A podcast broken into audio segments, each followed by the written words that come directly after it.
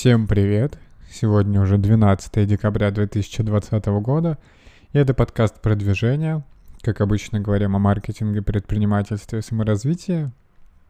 Расскажу о новостях, которые произошли в мире, что мне удалось э, сделать за субботу, потому что выдался достаточно продуктивный день, я бы сказал. Поработал 6 часов чистого времени, попланировал, и в целом довольно неплохо все прошло.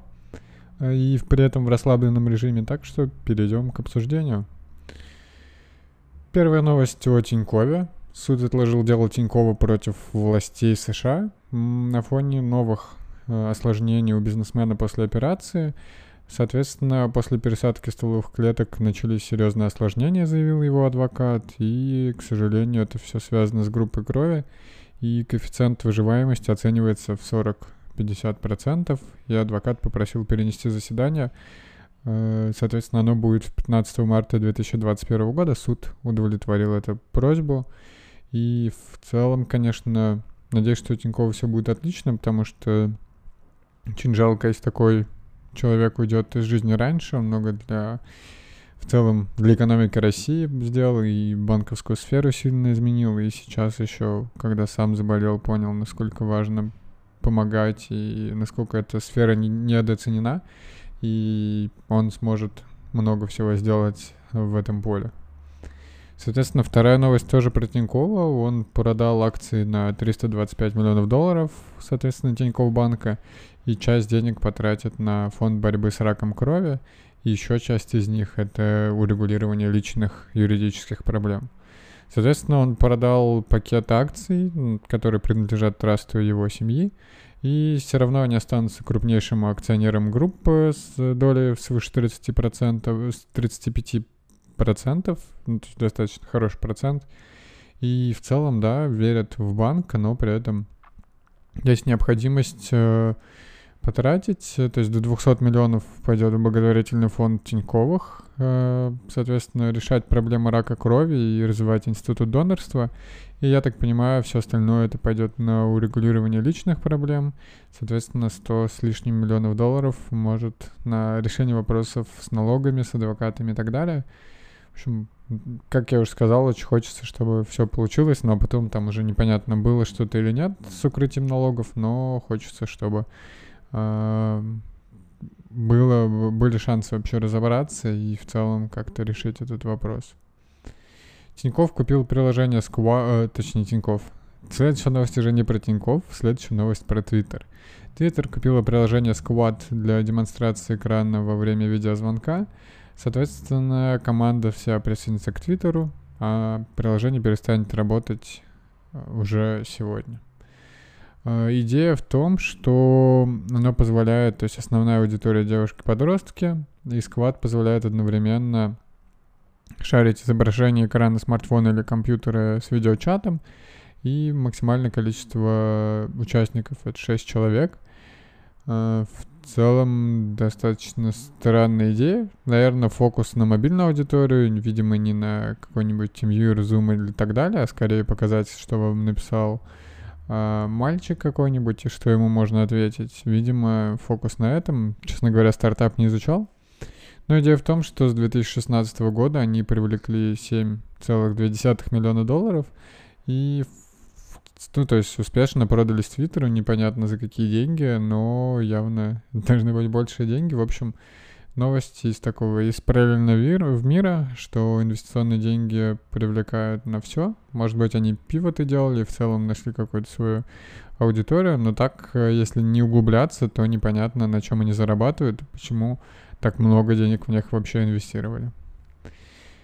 Э, Яндекс.Дзен раскрыл и подвел итоги года. У них 45 тысяч блогеров и 20 миллионов пользователей в день. Э, соответственно, аудитория выросла на 50% за год. В среднем те, кто сидят в Дзене, проводят там 45 минут в день. И в Дзене уже 5000 блогеров с более чем 100 тысяч подписчиками. И в целом, да, интересно, что они пытаются обновляться. Многие, конечно, говорят, что Дзен — это помойка и много мусорных статей, но как э, средство, как такая платформа для заработка, монетизации и так далее, для Яндекса это хороший продукт, так что я думаю, что все, все у них э, будет отлично. Так что да, посмотрим. Посмотрим вообще, э, куда дальше будет Zen двигаться, но как социальная сеть, как площадка, вполне отличный ресурс. Я думаю, что и закупать трафик там можно вполне неплохо. В целом, следующая новость о Boston Dynamics. Я рассказывал, по-моему, что они пытаются и хотят продаться. Их купила Hyundai и официально заявила, что они купили 80%. Компанию оценили в 1,1 миллиарда долларов.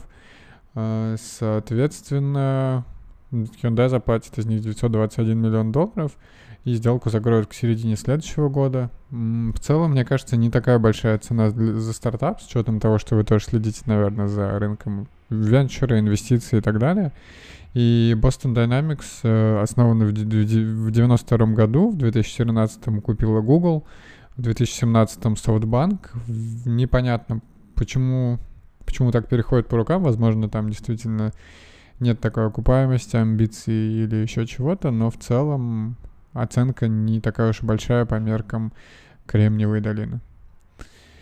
Сотрудники Apple вернутся в офис не раньше 2021 года, не раньше июня 2021, но я уже рассказывал тоже, что Тим Кук не может приспособиться к удаленке в том плане, что э, говорит, что нет замены личным встречам, это огромная потеря, и что в целом, конечно, все научились работать не офиса и не жертвовать результатами, но в целом, я так понимаю, Тим Кук с удовольствием бы, э, с удовольствием хотел бы, чтобы все хотели в офисе, но при этом они будут перестраиваться и, в принципе, готовы к этому. Я говорил, что глава Netflix полностью против удаленки, и они ждут с нетерпением, при этом некоторые, некоторые крупные компании заявили о том, что готовы готовы работать э, полностью на удаленке или максимально максимально долго, так что интересно, конечно, как, как все по-разному готовы с этим работать. Возможно, я тоже чего-то не знаю, но мне удаленка очень нравится, и, в принципе, не знаю преимущества личных встреч, но я ими до этого не особо пользовался. Только в этом году активно начал развиваться в бизнесе, и не знаю, насколько личные встречи будут помогать или мешать но мне удаленка, в принципе, нравится, и я давно хотел бы в ней жить и развиваться. И последняя новость на сегодня, то что MasterCard и Visa приостановят прием платежей на Pornhub.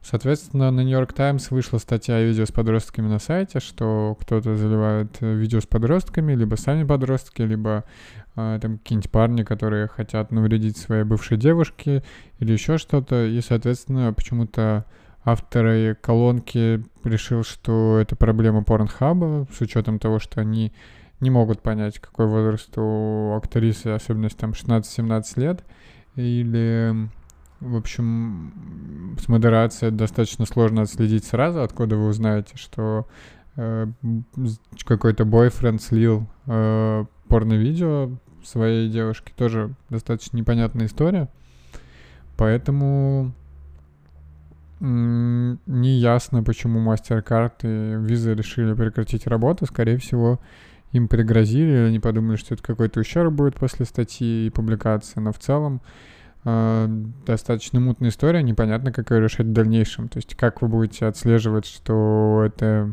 видео залито не по согласию. Мне кажется, в нашем мире нереально сделать. То же самое это видео могло быть залито в любые другие источники, и можно подставить любой другой вообще стартап, наверное, в это место. Ну, понятно, который относится, наверное, к э, эротическому контенту, но очень грустно, что мир работает так, что им запретили принимать платежи. Из новостей, которые сегодня произошли, сегодня был созвон у нас общий под Orpher Games, э, обсуждали идеи, куда двигаться дальше. Из интересного Наверное, что хочу как-то приспособиться и внедрять изменения гораздо быстрее, пока не получается это делать. Э, соответственно, хочется приспособиться к этой, к этой схеме в целом, э, чтобы быть привычным к этому, как-то получать, получать большое удовольствие. И ну да, быстро внедрять изменения, смотреть и оценивать. Ну, то есть, как любые продуктовые гипотезы, например, то же самое изменение в компанию, смотреть, как они работают. Пока тяжело, пока без опыта не получается это делать быстро, хотя это явно путь к еще более быстрому росту, надо привыкать, учиться в этом работать и что-то еще делать. Э, будем запускать на следующей неделе опросник э, внутри компании, посмотрим, кто как оценивает вообще работу что, что стоит улучшить. То есть это опросник по вовлеченности, там и про work-life balance, и в том, насколько ценят людей. Очень интересно посмотреть со стороны, даже с учетом того, что там каких-то более-менее сотрудников, которые у нас давно работают, 6-7 человек, а всего 12, которые могут поделиться, но некоторые выйдут только завтра, в первый рабочий день, так что им нечего особо рассказать.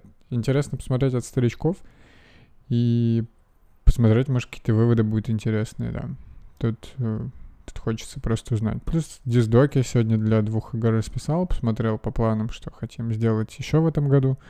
И планов много, надо успевать до конца, до конца декабря. Надеюсь, что успеем все реализовать, что задумано. По финансам, да, тоже уже достаточно серьезно делился с друзьями. Серьезные цифры в целом, в том плане, что зарплат нужно уже платить на 600, э, сейчас скажу, по-моему, да, на 550 тысяч в месяц уже. И явно эти цифры будут расти в, в январе, скорее всего, там уже будет зарплата под 700 тысяч рублей в месяц. И это такой рубеж, ну, в смысле, я уже понимаю, что этих денег каких-то личных не хватит перекрыть, и это такой же переходит в рубеж э, бизнеса, наверное. Так что, да, действительно интересно, к чему, к чему вообще все придем, как будем быстро расти, какие зарплаты будем платить и как дальше развиваться вообще в следующем году.